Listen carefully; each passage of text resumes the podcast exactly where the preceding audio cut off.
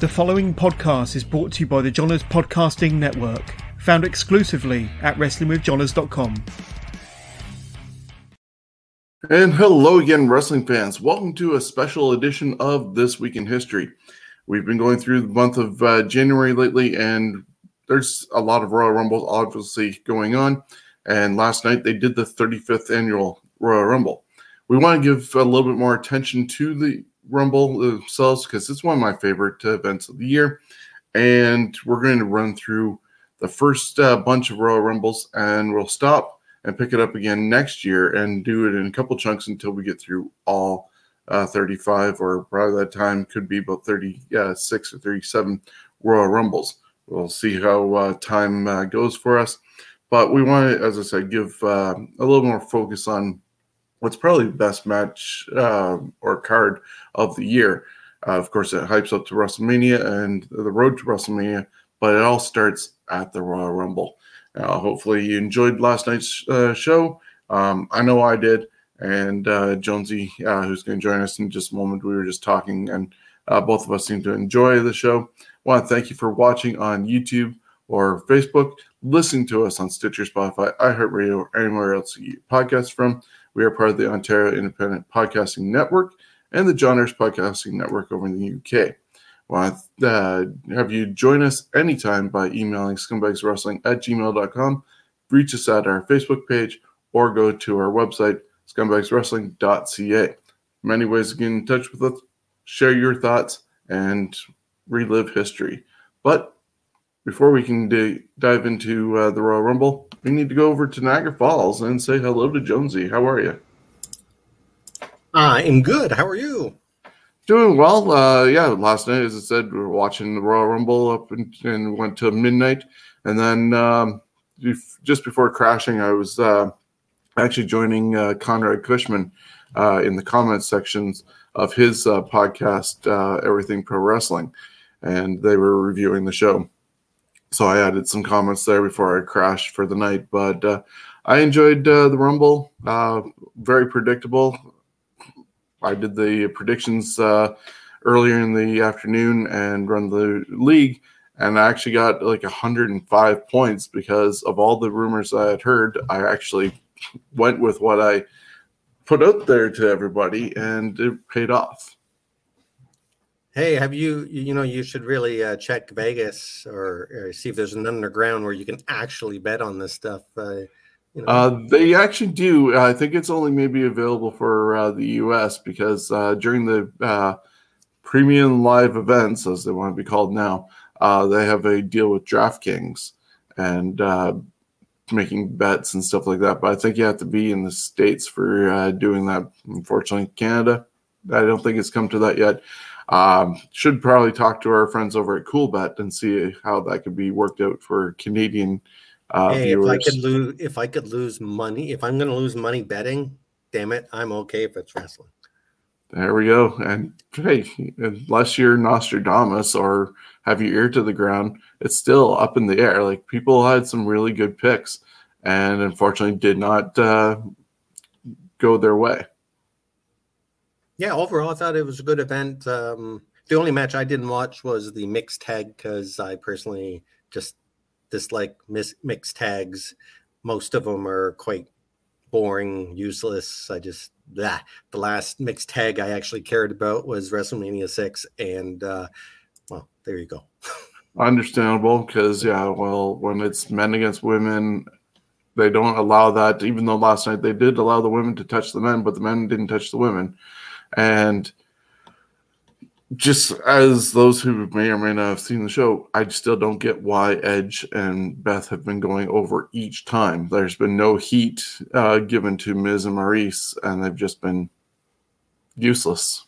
So I, I, it's a, a, lopsided booking for somebody as talented as Miz is.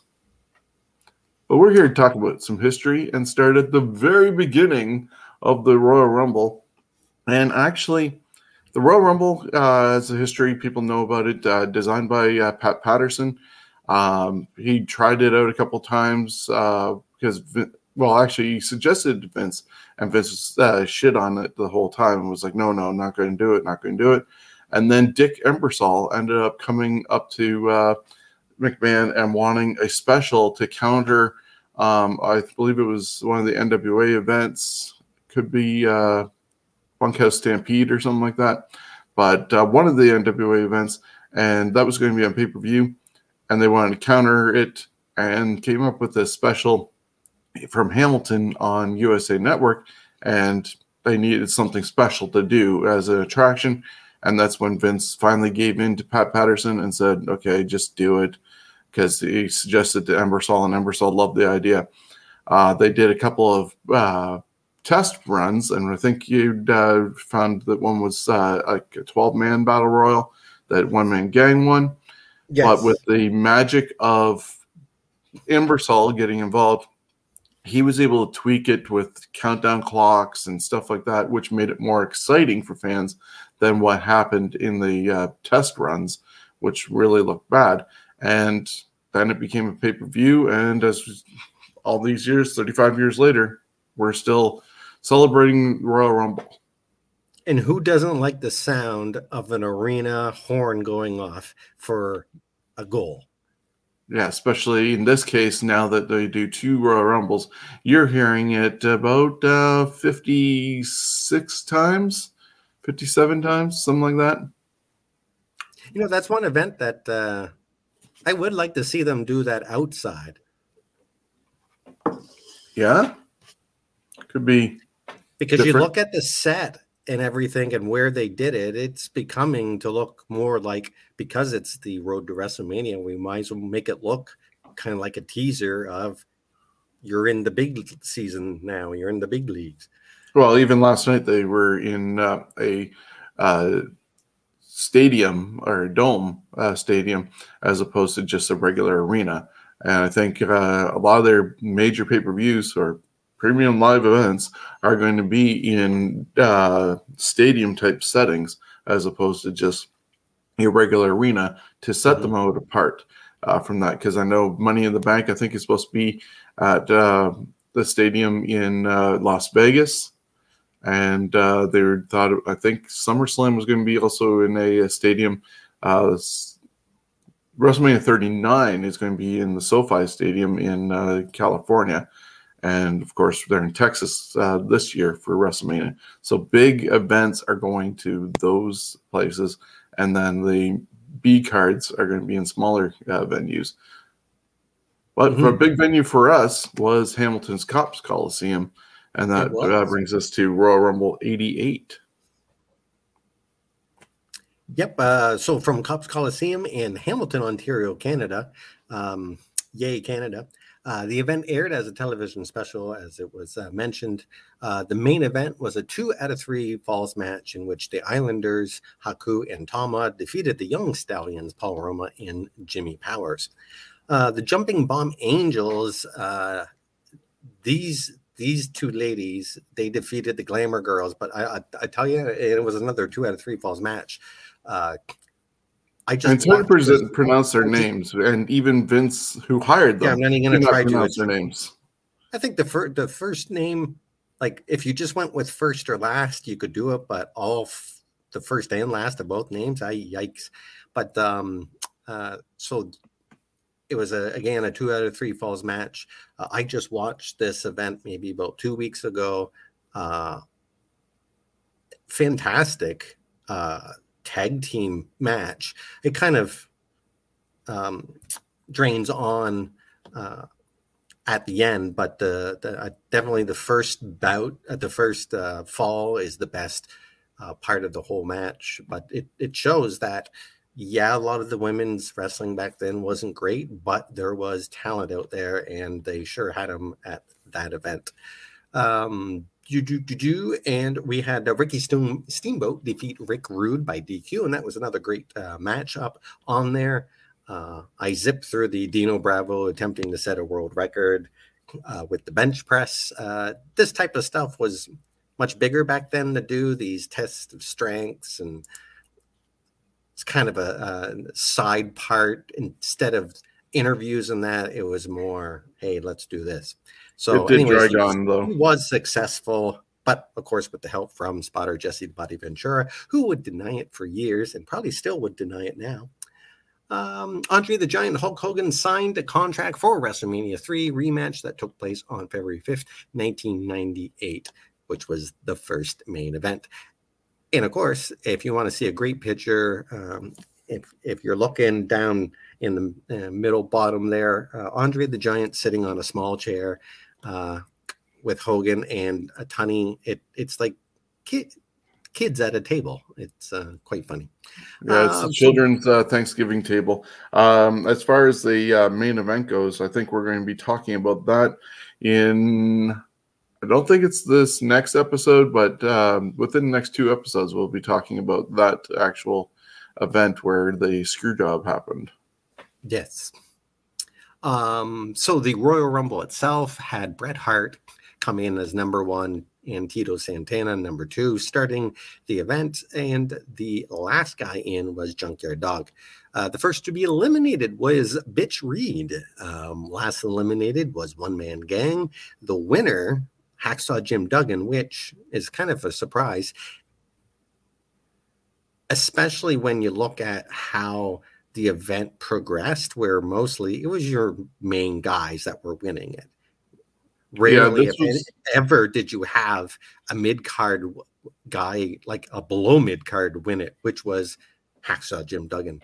Um, but that was what was great, at least initially, of this event is anybody could in fact win it. But unfortunately, that didn't really happen over the years. The longest time was Bret Hart at 25:42, and the shortest time was Junkyard Dog at two minutes and 30 seconds.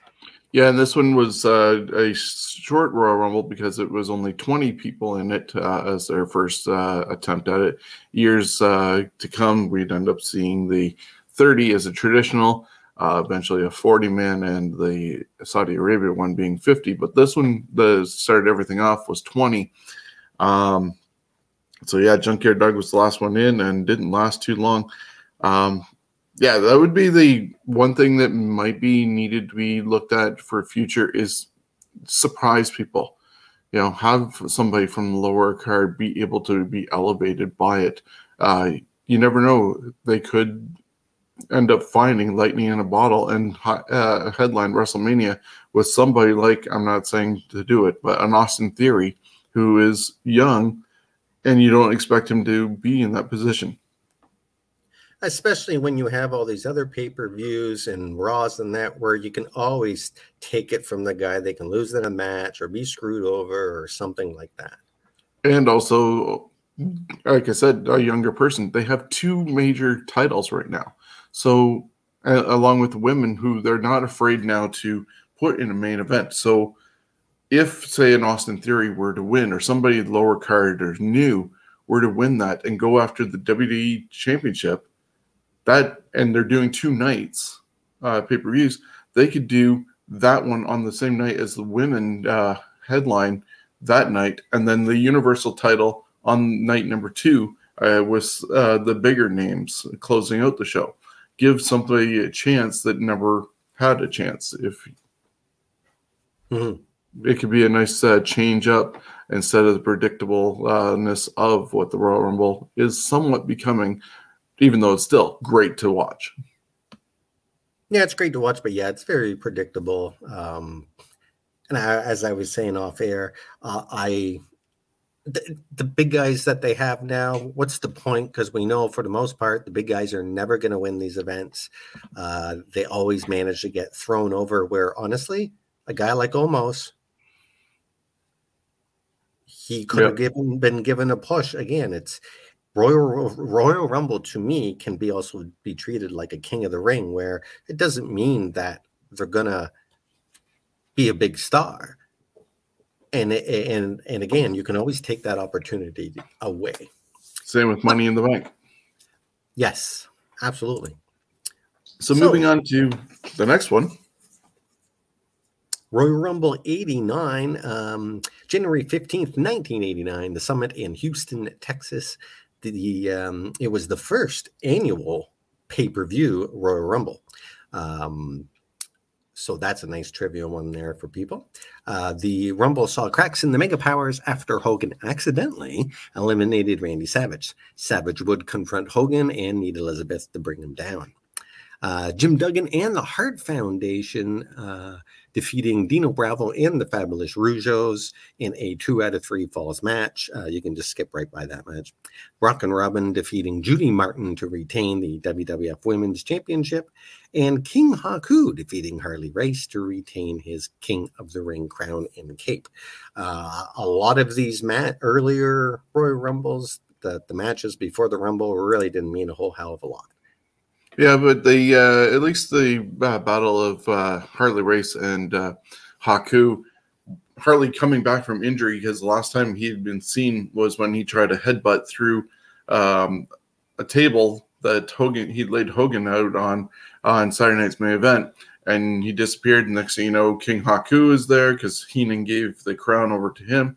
Didn't really win it, and Harley was, I believe, a face at that time. But because it was race and Haku, this was one of the rare times where you almost saw a strong style in a WWE uh, match or WWF match because these two did not care and would hit each other hard. And that made it a little bit different uh, feel than a normal WWF uh, match. But still, Haku uh, retained and Harley went off into the sunset, going to WCW eventually and managing uh, Lex Luger and also uh, Vader. So, you know, it was a nice way to send Harley off. But uh, when we get to next year's uh, or the 1990 uh, edition, that's got to be one of my favorite opening matches. But uh, finishing off uh, with 89. Uh, there was a pose down between the WWF Intercontinental Heavyweight Champion Ultimate Warrior and Rick Rude. The winner had to be decided by fan reaction again, for me, this is just a waste of time. Uh, but of course, it's a part of wrestling. Uh, there were four categories double biceps, best abs, most muscular, and medley of poses. Uh, Warrior won in every pose down. Rude, however, attacked Warrior with his own metal workout bar. And I agree with Jesse Ventura. He got screwed in this. Um, I'm sorry. Yeah, the Warrior is big and buff, but Rude had the washboard stomach, uh, not an ounce of fat on him, and the women liked him a lot more. I think. The Jesse the Body uh, Award winner. Yes, absolutely. So the Rumble itself, uh, the first two guys were actually tag team partners, Axe and Smash, and they didn't hold back, of course, until uh, the next guy came in, and then they would, uh, of course, team up. But uh, great way to start off uh, the Rumble, and uh, still though this is only its second time, it was like a completely different start from the year before. Uh, Ted DiBiase was the last person in, and of course, there was at that time there was a lot of rumors going around that he uh, put out some green to get that uh, number thirty spot. Rumors. Uh, fir- yes, the first eliminated was Smash. Uh, the last eliminated was Ted DiBiase. The winner was G- Big John Studd. Again, a, a, a guy that wins it that really, I don't think it did really anything for him at that time. He was already made as far as people knowing who he was, and he really didn't need a title around him because how big he was. Well, uh, he just also returned to uh, the WWF, and he was definitely not the big John Studd of before. Yeah, he uh, uh kind of uh, gained some in the stomach. Uh, the most eliminations was Hulk Hogan at 10. Longest time was Mr. Perfect, uh, 27, uh, almost uh, 28 minutes. And the shortest time was the Warlord, which would stand for uh, as a record for a few years at two seconds.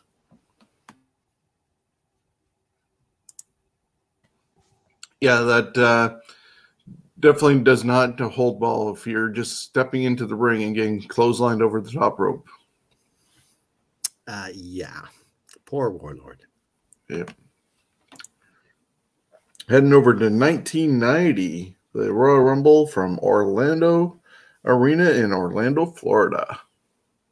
Uh, the final event uh, commentated by Tony Schiavone after a very short time in the WWF. And of course, the story goes is he wasn't planning on uh, commentating that night. Um, he was uh, going to probably be doing backstage stuff, but uh, McMahon went up to him and said, "Did you bring your suit?" Yes. Well, then you're going out there. So really, a lot of people give Tony slack for his commentating style. I personally like it. It does put you to sleep, but I think it's in a good way.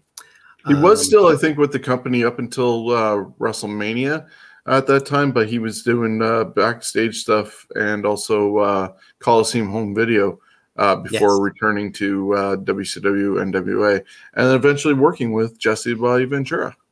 Mm-hmm. Uh, so Hulk Hogan and the Ultimate Warrior would collide in the center of the ring, foreshadowing their main event clash at WrestleMania 6. Uh, Jim Duggan uh, defeated Big Boss Man by DQ. Ronnie Garvin defeated Greg the Hammer Valentine in a submission match. This is one of my favorite matches uh, of the, the, in the Rumbles. Uh, a great match. I know a lot of people have shit on this match, which I just I shake my head because it's a good technical match. It tells a, a story. Um, but hey, that's me. I think it's because a lot of people didn't get behind people like Greg Valentine or Ronnie Garvin because they were those they didn't have flash to them. They were just guys who showed up in their trunks. And in Valentine's case, he did have the flashy robe, but after that, it was just two guys in their trunks uh, grappling. And at that time, Greg Valentine had his uh, little protective uh, brace on, and that was actually being used as a weapon, much like how Bob Orton did with his cast. And Garvin had gotten hurt and gotten his own uh, brace, which he called the Hammer Jammer. And as you recall, um, Greg put in the uh, figure four, and it did nothing to uh, Garvin because he had the hammer jammer on and he started making faces at uh, Greg and frustrating him. And of course, Greg would end up submitting to, I don't think, I'm not sure what it was called at the time, but it was the sharpshooter uh, before Bret Hart uh, started using it. Uh, yeah, great match. Uh, Brutus Barber Beefcake uh, versus the Genius ended in a double DQ. And the Bushwhackers, uh, Butch and Luke defeated the fabulous Rougeaus, Jacques Rougeau and Raymond Rougeau. Uh, really, out of all those matches, um, the only worthwhile one is the Ronnie Garvin Valentine. Though the Jim Duggan Boss Man one isn't horrible, uh, it's probably the second best out of those. So the Rumble itself, the number one this year was Ted DiBiase, and basically that was for his punishment for buying his uh, number 30 the year before. Uh, he would start with Koko B. Ware. So this time you had a bad guy against a good guy. And uh, the last guy that came in was Mr. Perfect. The first eliminated was Koko B. Ware, and the last eliminated was Mr. Perfect. The winner again, um, or sorry, is this the first time, or I'm trying to think here. No, this is the first time Hogan won. Oh, yeah, this is the first time. Okay, so this is the first time for Hogan uh, to win it. Again, he got 10 eliminations. Um, you know, this was the Hulk Hogan show, basically. Uh, uh, the longest time was Ted DiBiase at uh, 44 47, and the shortest time, Shawn Michaels at 12 seconds, which um, is is somewhat surprising when you consider his years uh, after this, he does quite well in Rumbles as far as time goes. Yeah, this time he was just a uh, rocker, and so they didn't waste much time with him on that. Uh, and this the time when the champion actually won the t- uh, won the Royal Rumble, and we uh, would end up seeing the Warrior and Hogan go against each other. Now the next year in '91, that's when you can almost say unofficially the winner was given a title shot at WrestleMania. Mm-hmm. But it wasn't official until 93. so this one, sorry. So this one uh, was January 19th, 1991, the Miami Arena in Miami, Florida. Sherry attempted to seduce Warrior and get a championship match guarantee for the Macho Man. Warrior denied Sherry and would feel the wrath of Savage later in the evening. I just love it when Sherry would seduce uh, Warrior. uh, Virgil uh, found freedom from his employment with Ted DiBiase by hitting him with the million dollar championship, and that would uh, start Virgil on a um, somewhat of a good guy run, but really, he just kind of it kind of never picked up enough. Yeah, that's too bad because he wasn't a terrible wrestler. He had a, a great look. Yeah, and Mike Jones was uh, also supposed to be teaming, I guess, with Piper because Piper was the one who was encouraging him to Mhm. get his freedom, and then it led to a match at WrestleMania. But Piper was supposed to be, I think, in it, but he got into a motorcycle accident. So yeah, a lot of things went downhill and did not work out. Yeah. And of course, we'd see uh, Virgil uh, run into Yokozuna year a year or so later. Oh, that was fantastic.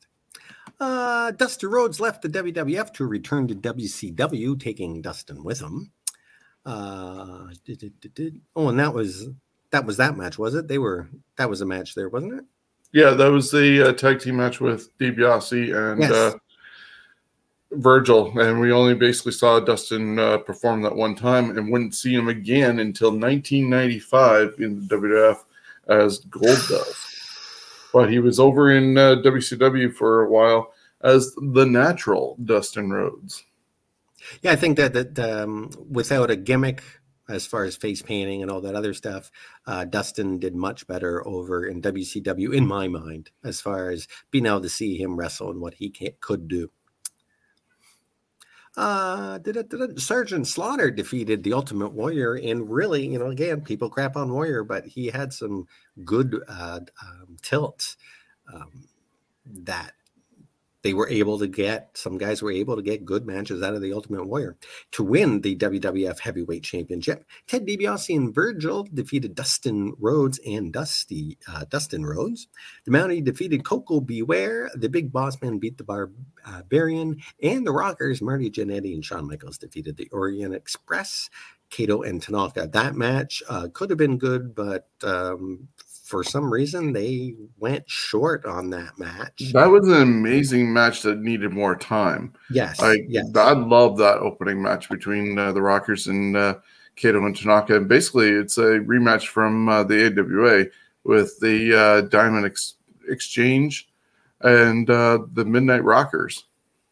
Mhm. They knew each other from then, and it was a really great match. Uh, definitely could have uh, used some more time.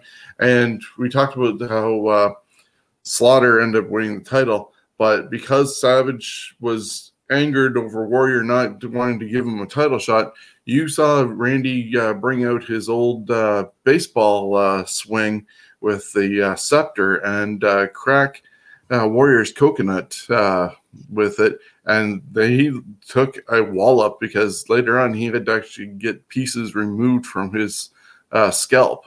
Uh, that's how much everything shattered and stayed in Warrior's head. And Slaughter picked up the victory and got the uh, title. And he was already the turncoat uh, supporting the Iraqi regime. Mhm. And and it was it was it was a really good. Uh, I think it was well done. Uh, how the bad guy got that uh, title. Um, so the Royal Rumble itself, Bret Hart would start it off with uh, going against Dino Bravo. Uh, the number thirty was uh, Tugboat, and the first eliminated was Dino Bravo. It there's there's a little bit of um, a pattern here that the second guy in seems to be tossed first. Uh, last eliminated was Earthquake. The winner for the second time in a row was Hulk Hogan, and he eliminated seven in this one. The longest time was Rick Martel, uh, which really showed how good Rick Martel is. And um, to me, it was almost um, maybe not foreshadowing, but of the next year, kind of showing really how Ric Flair to do it. Yeah, I like how Because they, Rick Martel, I mean, he could have won that if that's the guy they would have picked because he did a great job of of uh, staying in there and um, showing that he could work. And the shortest time was Butch uh, Whacker Luke, uh, four seconds, and Savage no showed.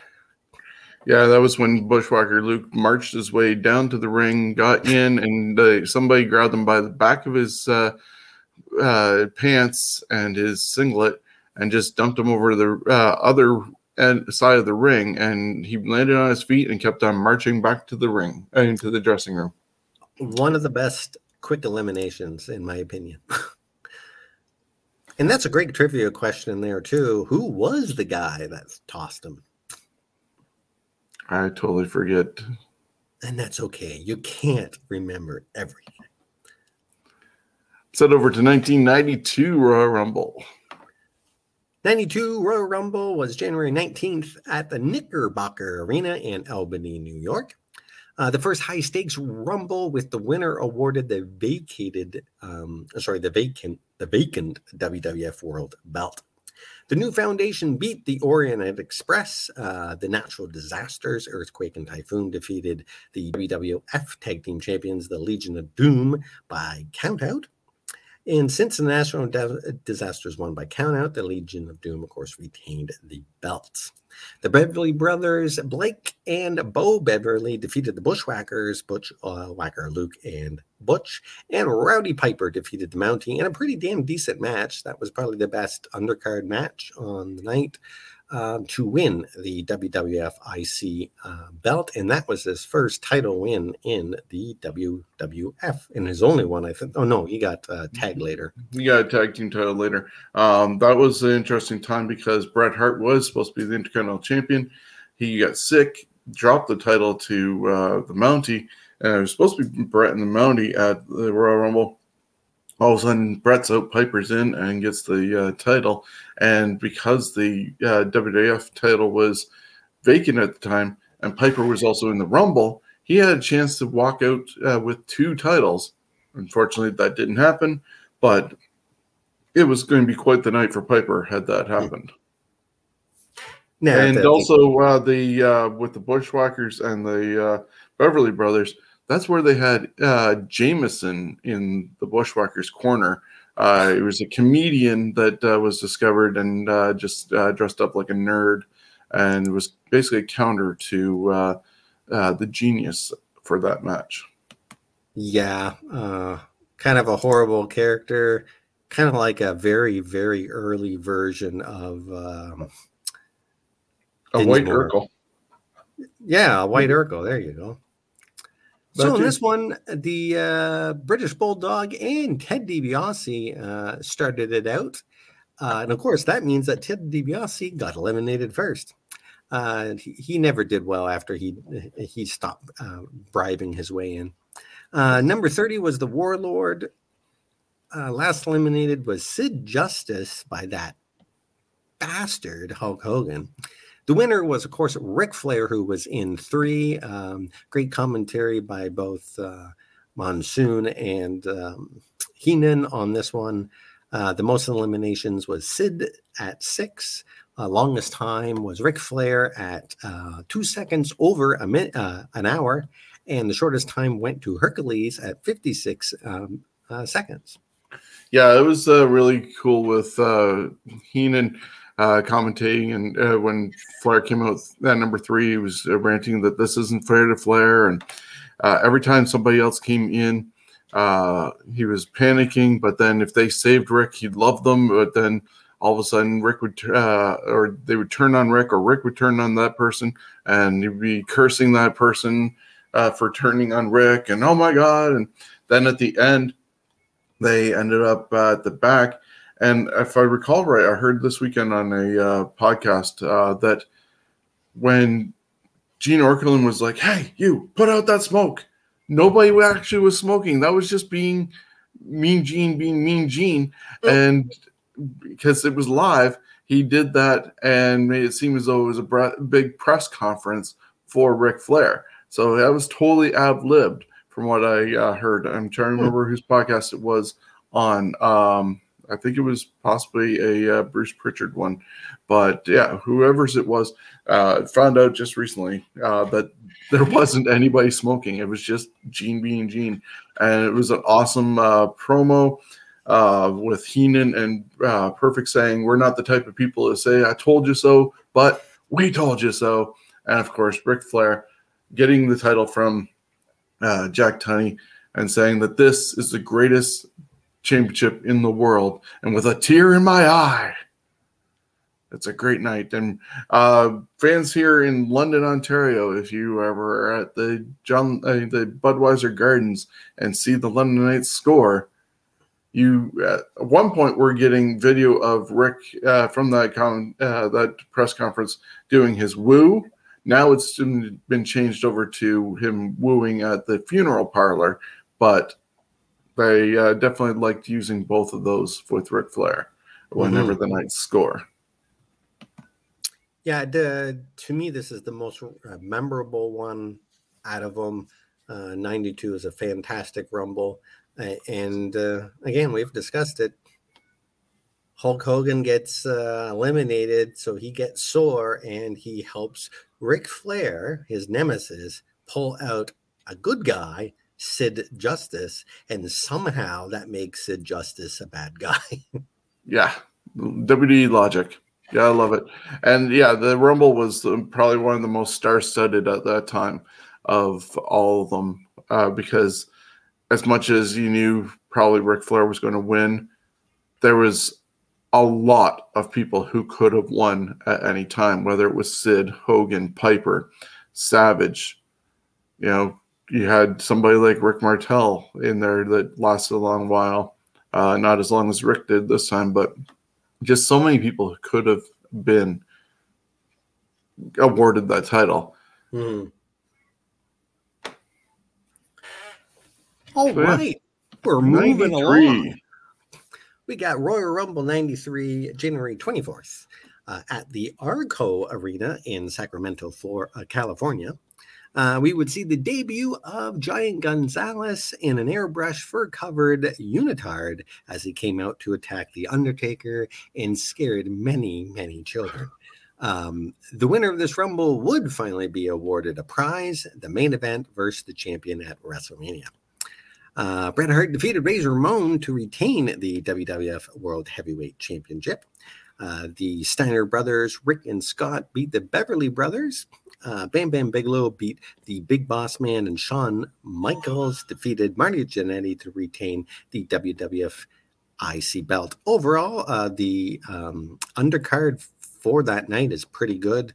Uh, none, I wouldn't say any of the matches really sucked. Um, overall, that was probably so far the best undercard of all the uh, Royal Rumbles to date. Uh, the Royal Rumble itself saw Ric Flair, of course, he comes in number one again. And the second guy was Bob Backlund. And whoa, what is that? The first eliminated was not Bob Backlund. No, it was Papa Shango. The last guy in was Randy Savage, and he was the last guy eliminated. Uh, the winner was Yokozuna, which was the first time, uh, really, uh, a big guy won it. Um, yes, uh, Big John Studd was a big guy, but Yoko was like um, a, a, a, walking condominium. Uh, most eliminations went to Yokozuna that year at seven. The longest time, Bob Backlund showing that um, he. I mean, again, there's another guy that that could have let one this one. Uh, he went for uh, little longer than, or I'm trying to think, was that longer than Flair's? Longer than Flair. Yes, it was at a min uh, at an hour and a minute and ten seconds, and the shortest time went to Terry Taylor at 24 seconds.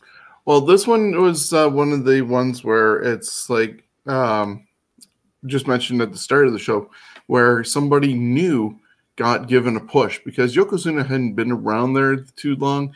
Was a fresh face. He came in as a monster and got the uh, title shot. Of course, I still don't understand why Randy Savage.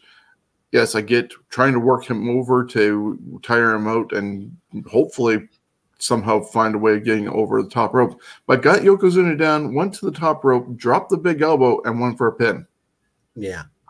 Going for the pin, though, Yoko uh, showed his power and kicked out, sending Savage over the top rope and getting the yeah, victory. kind of a goofy ending. Yeah, we also oh, saw the.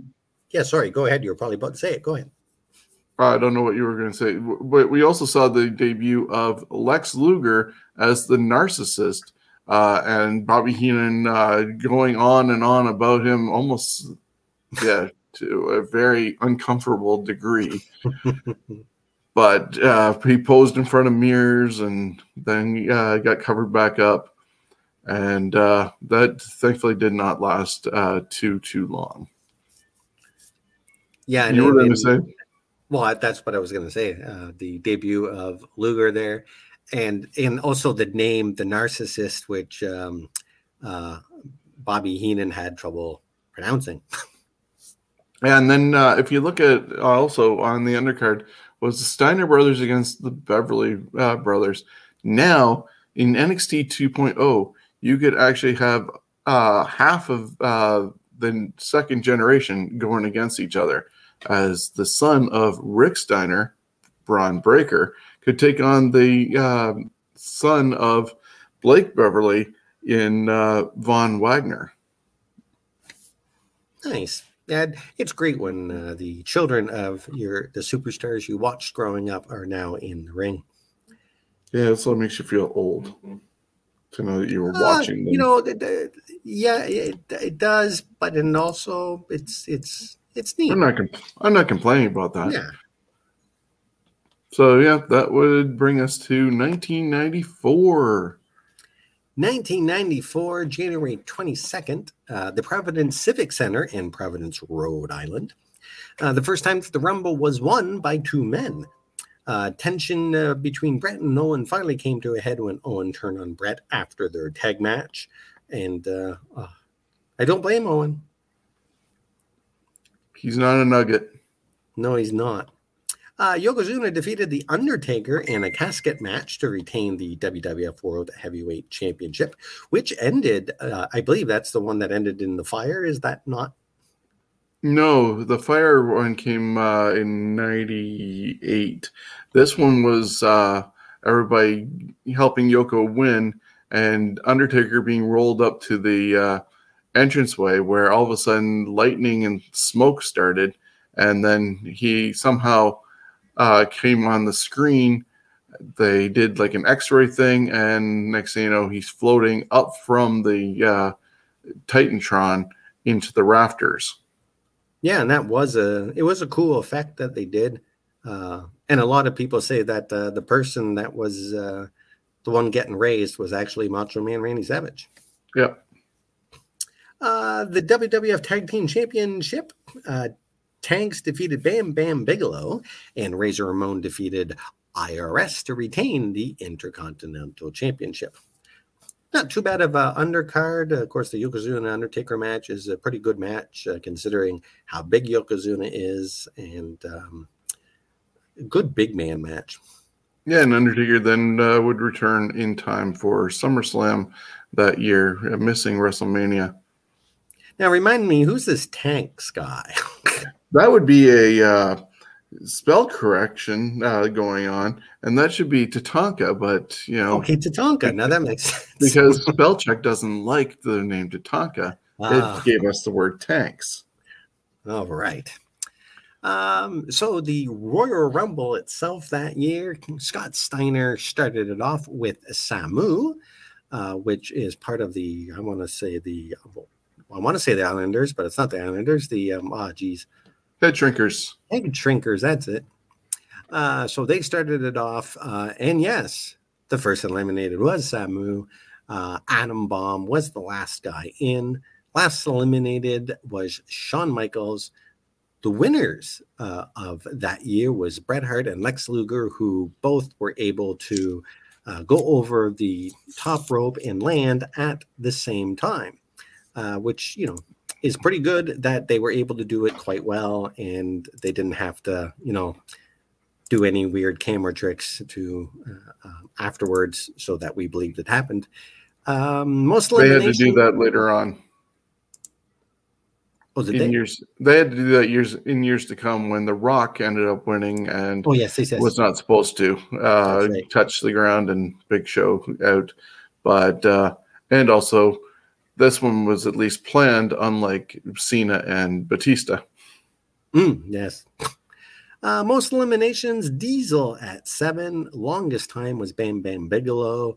Uh, he was in there for a half hour uh, plus, and the shortest time went to Billy Gunn uh, at 14 seconds. And uh, a no show that year was Bastion Booger, who was um, throwing up in the back. But the real story, I can't remember. It is on our history uh, lessons, but I, I can't right now remember exactly what happened to him. Yeah, I draw a blank on that one too, uh, of what his real reason was. But yeah, they said he was just eating and gorging himself yes. and forgot his number. Um, really good uh, build up for, over uh, the time from uh, Survivor Series to uh, the Royal Rumble with uh, the tension between Bret and Owen reconciling over Christmas time, but then Bret getting injured. And for whatever reason, the referee said Bret could not continue. And instead of Bret tagging out, uh, he tried to continue, and that's when the ref said no, and that uh, match got thrown out. And Owen, of course, snapped, kicking his leg out from under him, and uh, they went downhill from there and made an amazing opening match for WrestleMania with the brothers against each other. Well, Bret deserved it, being so good and all. He did. Uh, right. So that concludes Royal Rumble 94. Over to Royal Rumble 95 with January 22nd, 1995 at the USF Sundome in Tampa, Florida. All right. Uh, Pamela Anderson was a guest at the event and a bonus prize for the winner of the Royal Rumble. She would be in the corner of the winner at WrestleMania. Bam Bam Bigelow and Lawrence Taylor had a confrontation at ringside that led to a main event match at WrestleMania. Uh, with a 60 second uh, interver- intervals between entries, the 95 Rumble was the quickest in history. Uh, the Undertaker's feud with Ted DiBiase's uh, Million Dollar Corporation also escalated as DiBiase's men stole the urn that was said to give the Undertaker his power. Diesel defended the title against Bret Hart. Uh, the match was stopped when several other wrestlers interfered and the referee lost control of the match. Uh, you actually watch that match and you kind of go, wow, this kind of looks like WCW. um, yeah, with the amount of interferences in that match. Two other title matches took place. Jeff Jarrett won the WWF uh, Intercontinental Belt from Razor Ramon and the one two three kid and Bob Holly beat Tatanka and Bam Bam Bigelow to win the final match in a tournament in a tournament that determined the new WWF Tag Team Champions. Plus, The Undertaker defeated IRS. Overall, great uh, undercard. Uh, kind of funny seeing The Undertaker was taking on IRS.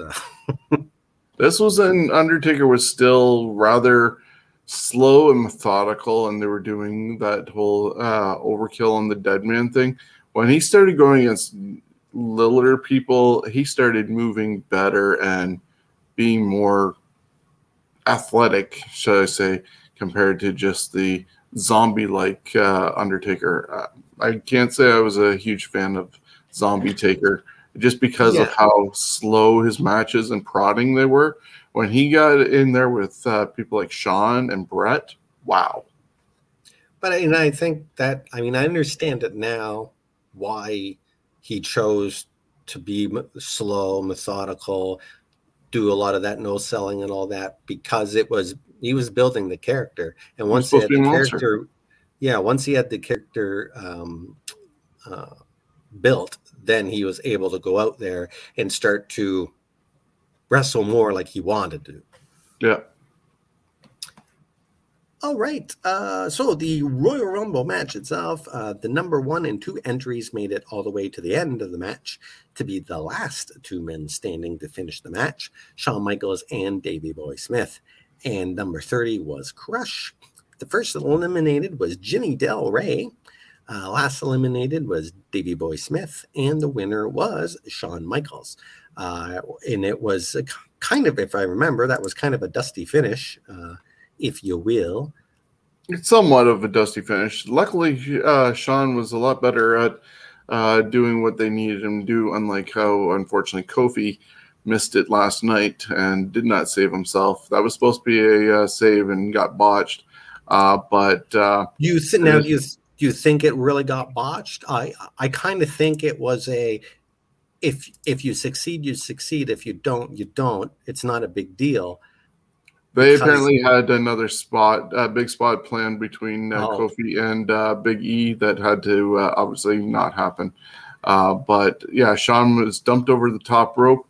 His mm. right foot touched the floor, but he was able to manage to keep his left off the floor and swing himself back up. The cameras and the referees were there perfectly to watch this happen. And uh, much like how Bret and uh, Luger did, they made it a dramatic finish. Shawn got back in as the music started for Davey Boy Smith, and Davey was posing on the second turnbuckle, got pushed over, and that's when they realized wait a minute, Shawn's only had one foot touch the ground, and then he posed with Pamela Anderson, uh, his extra prize, who was going to be in this corner as he challenged for the WWF Championship. Yeah, and he picked up a eight eliminations in that one. The longest time was Shawn Michaels at 38 minutes and 41 seconds, and the shortest time was tied Owen Hart and Mo. Um, poor Owen Hart being put in with Mo in that category at three seconds. Um, that one, the Rumble, you know, it, it was it was good because it was more compact, but I prefer the hour mat uh, hour long match to minutes in between. Um, I just that one I think works the best for that type of match because if a you make it too time. short, it's just like a more like a battle royal. Yeah, and with the extra time, whether it's 90 seconds or two minutes, it does give the extra time to breathe and let the uh, competitors get from the uh, entranceway into the ring as opposed to taking their time, and then next thing you know, somebody else is on their tail, and there was already a countdown happening at 10 seconds. It just, yeah, it allows for some breathing room.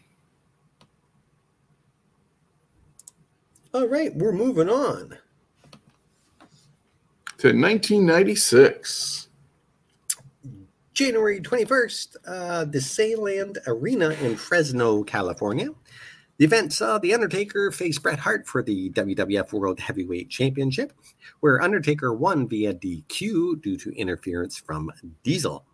Goldust defeated Razor Ramon for the WWF Intercontinental Championship, and the Smoking Guns, Billy and Bart, defeated the Body Donnas, Skip and Zip, to retain the WWF Tag Team Championship. Ahmed, John, Ahmed Johnson beat Jeff Jarrett by DQ.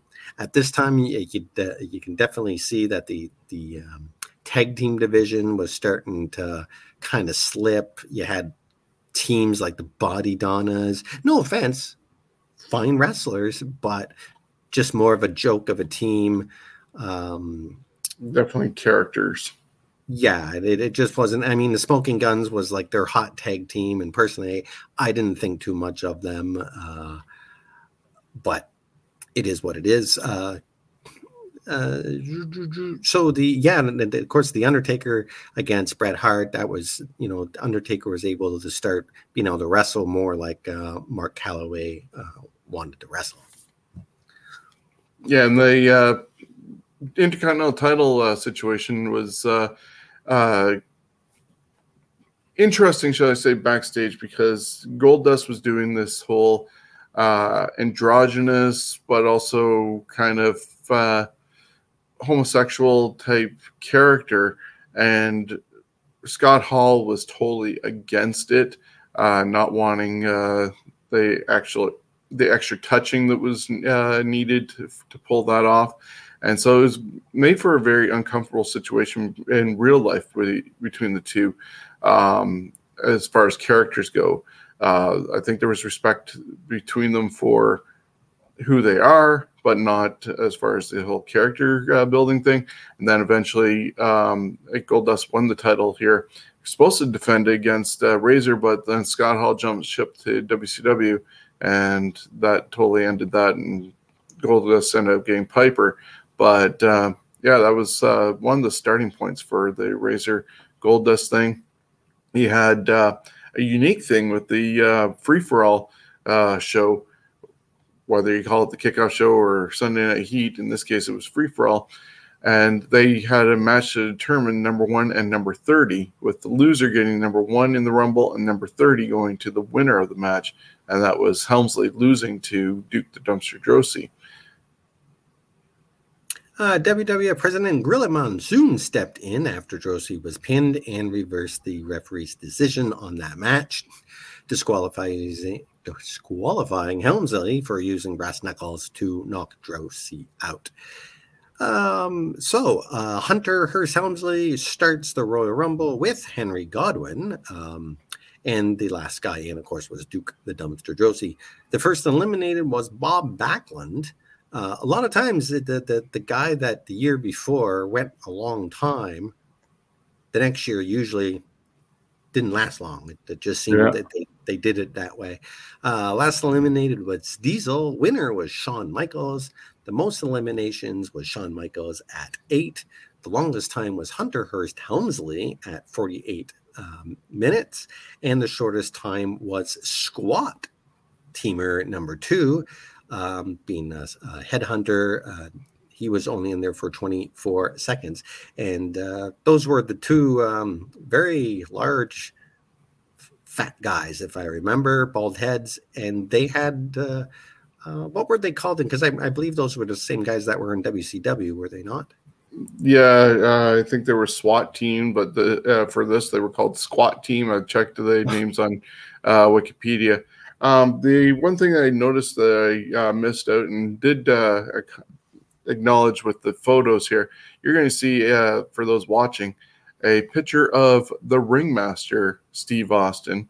And the reason why I put him there is because he was supposed to make it to the final four, but somehow uh, I guess between maybe a little excess baby oil and an oopsie, uh, he got clotheslined over the top rope, I think by Fatu, and instead of holding on and slipping back into the ring, he just kept on sailing, and that kind of ruined the uh, idea that he was supposed to be in a final four, which. Uh, being put in the final four, depending on who it is, is also a somewhat of a thumbs up to future things going to be going well for you, which we'll end up seeing in the later years here on uh, Royal Rumbles uh, throughout the rest of the 90s. But uh, yeah, that oops could have uh, been a little bit make or break for Steve for the rest of 96. But we did see him go on to be the king of the ring in 1996, anyways. Yes. And this made Shawn Michaels the um, his second Royal Rumble win and uh, would make him tie with Hulk Hogan for back to back wins and winning, of course, two Rumbles. Pardon me. Dinner coming up. Moving on to 1997. 1997. Uh, the Alamo Dome in San Antonio, Texas the main event saw Shawn Michaels defeat Psycho Sid to win the WWF Championship. Vader defeated The Undertaker. Ahmed Johnson defeated Faarooq with Clarence Mason crush D'Lo Brown. Uh, JC Ice and Wolfie D by DQ. And Hunter Hearst Helmsley defeated Goldust to retain the WWF Intercontinental Championship.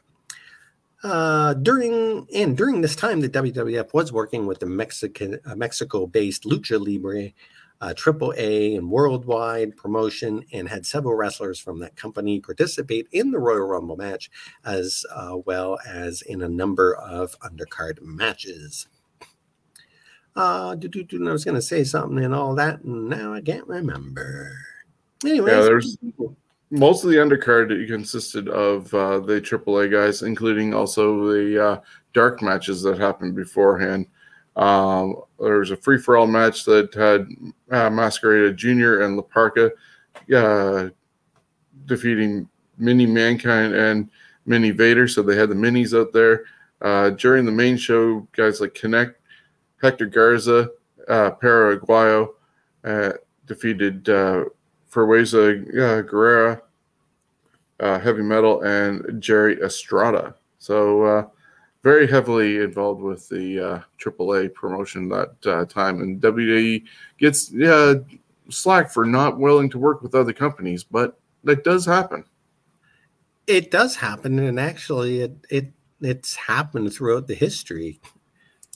They've worked with pretty much all the biggins over the years. NWA, of course, AAA. They've uh, worked with New Japan before. They funded uh, ECW. Yes, they've, they've, funded that. So they do. Last work. night had the Impact uh, Women's Knockout Champion. Yeah, and that was good to see. Uh, I wish she could have stayed in there a little longer, but it was good to see that they actually put up, you know, Impact Champion. That was that. I think that's um, it's good because WWF does need or WWE needs to do a little more of that because when these companies go under and people are, are going to sell it, you know who wants to buy it. Yeah, and then as well with the fact that uh, I saw this online also, and I know it's taken away from our '97 uh, talk, but uh, having her there, Mickie James there, letting your uh, the title and putting the graphic up, actually did more, I think, for Impact than Kenny Omega holding the Impact Championship with the AEW Impact uh, crossover that they were somewhat doing. I think Impact might have even gotten more out of Mickie James's appearance. Yeah, and that, that's something that uh, could happen in the future. More of that type of stuff, which uh, especially you know at the the uh, battle royal at WrestleMania, why not bring in some of these other people, especially the ones that wrestled for you? Yep. Carry on with ninety seven. Yes, uh, the first guy in was Crush, and uh, Ahmed Johnson uh, started it off. The last guy in was The Undertaker. Uh, the first eliminated was the fake Razor Ramon, and the last eliminated was Bret Hart. The winner of this one was Steve Austin. Uh, Austin was eliminated by Bret Hart, but snuck back in the ring while officials were distracted by a brawl between Terry Funk and Mankind on the other side of the ring. Uh, most eliminations in this one was Steve Austin at 10. Longest time uh, was Steve Austin at 45 minutes and seven seconds. And the shortest time was Jerry the King Lawler wasting someone's spot at four seconds. Yeah, and um, those who are uh, looking here, uh, we also saw Shawn Michaels retain, uh, sorry, win back the WWF Championship they lost at Survivor Series to Sid. Uh, Shawn was booed in the Garden uh, in New York during uh, Survivor Series, but because he was back home in San Antonio, he was able to get the title back. Plus, we saw uh, at one point the ring get cleared by Steve Austin, and if people are watching, I see in the right hand corner Austin sitting there looking at his imaginary watch, waiting for the next person to come out, and the look on his face when the Hitman's music came was priceless. Yes, absolutely. It, uh, it was, in a way, it, for me, that was. I wanted not the start because the start for him was King of the Ring, but that was like uh, it wasn't a one-off. Yeah, that they it, were building the momentum. He was going to be doing better at pay-per-views, and really showed that you know, hey, WCW, this is what a guy in black trunks can do. Exactly, and they were leading up to him becoming eventually. Uh, well, it would take another year and a half uh, ish before he became the world champion, but it set up also that match for uh, Bret and Austin. Even though they originally were looking at Bret and Shawn uh, part two at WrestleMania 13, mm-hmm. with Shawn losing a smile, they were able to ha- mm-hmm. work on what they had already started with Steve and uh, Bret as well. So they had many options to go to. Alrighty. I think we're going to finish off the 90s with uh, 98 and 99, and we'll call it a wrap on this one until next year. So let's go over to 98. 98. Oh, I just scrolled past 98. There we go. Uh, the San Jose Arena in uh, California, and it was January 18th. Mick Foley appeared as all three of his WWE characters Mankind, Dude Love, and Cactus Jack. Uh, Shawn Michaels landed awkwardly on the edge of the uh, of the casket on his lower back. Shawn would only wrestle one more time at WrestleMania 14 in '98 and not return uh, to in ring action until SummerSlam 2002 in the WWE or F. Uh, Kane helped Shawn Michaels win the casket match. Kane and Paul Bearer then covered the casket in gasoline and set it on fire. That was fantastic. Uh, the main event was a casket match between Shawn Michaels and The Undertaker for the WWF Championship, uh, which Michaels won to retain the title. Uh, also, Vader defeated Goldust. Sunny refer, uh, refereed a six man tag team with Minis. Max Mini, Mosaico, and Nova defeated Battalion, El Torito, and Tarantula. Uh, and that is a different, and if I, I believe I looked this up uh, before, that is a different El Torito than the one that came years later. Yes, uh, uh, different El Torito. Uh, the second El Torito dressed up like a bull. The other one, I do not believe, uh, did. No, no. Uh, the Legion of Doom, Hawk and Animal defeated the New Age Outlaws, uh, Road Dog Jesse James, and Badass Billy Gunn by DQ, therefore not winning the WWF Tag Team Championship. And The Rock defeated Ken Shamrock to retain the WWF IC belt. Pardon me. On to the Rumble itself. Uh, Cactus Jack started it off, and with Chainsaw Charlie, who of course was Terry Funk, uh, they would uh, start off the match, and Vader was the last guy uh, at number 30. The first eliminated was Tom Brandi, Last eliminated was The Rock. Winner, Steve Austin. Most eliminations went to Steve Austin at seven. The longest time was The Rock, who stayed in there for 51 minutes and 32 seconds. And that was a young Rock with the goofy uh, hair and the get up. And the shortest time was Tom Brandi at 12 seconds. Now, remind me, who is this Tom Brandi guy? He had been Salvatore Sincere, but then they dropped that gimmick and he was just Tom Brandi. All right. Basically, generic wrestler number 33. 33. Nice. Yeah, so that that was the second win for Steve Austin in a row. And uh, all in all, a good rumble, lots of big names in there. The undercard was pretty good, and you had a nice warm fire to keep the fans warm. Yeah, and then it must be amazing timing, though. You wouldn't have expected it that Cactus Jack starts off, gets eliminated just in time for Mankind to come out, and Mankind gets eliminated just in time for Dude Love to come out, whichever yeah, order it, it, was. But it, it, was it was really brilliant. Uh, in a way, I'm kind of surprised it hasn't happened again, where someone who's you know been different gimmicks. Of course, what was special about this is all three gimmicks worked. and they were all active at the same time. Sorry? They were all active at the same time. So it yes. depended on what match Foley was put in to determine which character he was going to be that night. I wonder if he got paid any more money, you know, because Cactus Jack and Mankind is more willing to do crazier stuff than Dude Love. And you got to uh, pack three uh, sets of gear. That's true. So who knows? So Mrs. Foley had a long laundry night that night. Oh yeah. And let's finish this uh, episode off with 1999. I might need to uh, go through the list unless you read it off the screen for the results because you might not have the updated list.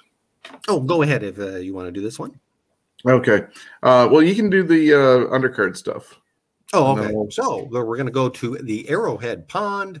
This is January 24th, 99 in Anaheim, California. The movie documentary Beyond the Mat was filmed during the Rumble. The focus was on Mick Foley and his family as he battled The Rock. Uh, we would be introduced to Mick's children, Dewey and Noel. Uh, both would work for WWE as adults, Dewey rating TV, and Noel attempting to become a wrestler during WWE's network show Holy Foley. The event centered on the continuing heated rivalry between Stone Cold Steve Austin and Mr. McMahon, with those men entering the Rumble match at 1 and 2, respectively. This is the second time that a 1 and 2 started and finished the match. However, they left the ring for a while to brawl around the arena. The Rock defeated Mankind in an I Quit match to win the WWF title. Uh, of course, you could go on about that match, how brutal it was with all the chair shots. Um, a very uh, good match. Lower down on the card, the Big Boss Man defeated Road Dog. Uh, Ken Shamrock defeated Billy Gunn to retain the WWF IC um, belt, and X Pac beat Gangrel to retain the WWF European Championship, and Sable beat Luna Vachon to retain the WWF Women's Championship. Except for that I Quit match, um, pretty much you can skip the rest of the matches. Uh, not saying they're horrible, but uh, to relive Monday Night Raw material. Yeah, yeah. And then on Sunday Night Heat, the Job Squad uh, defeated Too Much, and Mankind defeated Mabel by DQ. Yeah, you had to stack the deck more against Mankind by having him do double duty, including the, the 19 chair shots. Craziness. Looking over at the Royal Rumble, though, we uh, did mention that number one and number two were uh, Steve Austin and Vince McMahon. Number 30 was Vader. The first eliminated was Golga. Most people would recognize him more so as uh, Earthquake, but by the time he returned, uh, he'd lost a lot of weight, so they threw a hood under a hood on him and also had him uh, wandering around with a Cartman uh, doll and dancing. How the times have changed for Earthquake, poor man. Hey, hey, hey! At least he wasn't a shark. It's true. Uh, lost and eliminated was Steve Austin, thanks to uh, all the shenanigans that went on with Vince McMahon and the corporation and the Stooges, uh, just to uh, cause havoc in Steve's life. Of course, with Vince McMahon winning, he should have been getting a title shot at WrestleMania. Instead, he put that on the line against Steve Austin at St. Valentine's Day Massacre in the Steel Cage and that was also the debut of Paul Wight. Unfortunately, uh, assisting Steve Austin in getting the win and going on to WrestleMania. So, you know, they played around with the Royal Rumble winner uh, that year, but still got to where they needed to with uh, the WrestleMania matchup, which turned into Austin and uh, The Rock the longest person in the ring, obviously, because they started off the match, was Austin and McMahon, and they lasted 56 minutes and 38 seconds, the total length of the entire Royal Rumble that year. And the shortest person uh, and time in the ring uh, was Gillberg at six seconds. So that wraps up our look at the Royal Rumbles, like I said uh, on this one and our other uh, history shows, one of my favorite ma- matches of the year, favorite night of the year as well, with everything that, where it starts and goes. It's almost playoff uh, season leading up to uh, WrestleMania, and we wanted to give it some justice, and so that's why we brought to you uh, the first 12 covering the 80s and 90s next year at this time we're going to dive back in and start at 2000 so i hope you enjoyed this. Be sure to share your thoughts with us. There's many ways of getting in touch with us whether it's on our facebook page emailing us scumbagswrestling at gmail.com going to our website scumbagswrestling.ca as I said, Facebook is the easiest way to get in touch with us. I want to thank you for watching on YouTube or Facebook and also listening to us on Stitcher, Spotify, iHeartRadio, anywhere else you get your podcasts from. We're part of the Ontario Independent Podcasting Network and the Johners Podcasting Network. We want to thank our sponsors, Coolbet, for being a part of this and all our shows and helping us, uh, you know, give entertainment and let us relive what we love in wrestling and the history. Uh, a lot of this information did come from Wikipedia. So uh, whatever fans end up submitting to that, along with our own uh, thoughts and memories from watching on the W Network. Uh, as Jonesy said, he was watching uh, 88 recently and probably a few more uh, in preparation for this, and as I did as well. So thank you for being with us Jonesy, anything else you want to say? No, that that's it. Just uh, looking forward to more years of Royal Rumbles. Yeah, and we'll be back later on this week with this week in history as we look at uh, what is it going to be uh, January twenty seventh, I think, through February fourth, something on that line. February third. Yeah, yeah, that will be. But we'll uh, get back to you this Thursday with our newest edition. So until then, have a great night. Cheers.